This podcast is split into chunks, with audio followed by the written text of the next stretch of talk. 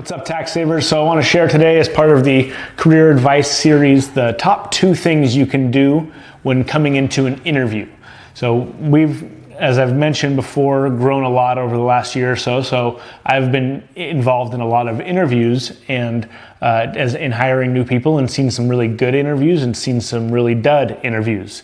Uh, and what I've learned from that, sitting on the other end of the chair, not applying for the job, but having the, the applicants come to me, is two of the very best things you can do for uh, an interview to look like a smart candidate is number one, do some research on the company, find out if they've got a website or a Facebook page, what they're all about, if they've got core values, knowing those and you know i've had a few candidates came in and they had our core values already memorized. That was really impressive. Uh, so knowing some of the history of the company the people you're going to interview with if you can find out some background hook up with them on linkedin do a little research on them uh, that is a huge uh, strategy. And the other is come prepared with a list of smart questions.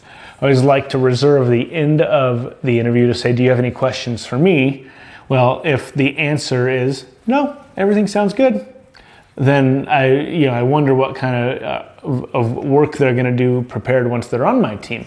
Whereas if they come with a list of five to ten good questions of what's your management style like, uh, what's your company culture, you, know, you spend a lot of time working with people, so you want to know what they're like. So it's good from showing preparedness, and it's and it's important for you to ask questions of your interviewer um, to make sure that it's a good decision for you to go to that next job.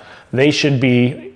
Uh, you should be interviewing them as much as they're interviewing you for it to be a good long-term fit. So, top two things going into an interview: be prepared with a list of good questions and do some research on the company and the people you're interviewing. See you next time.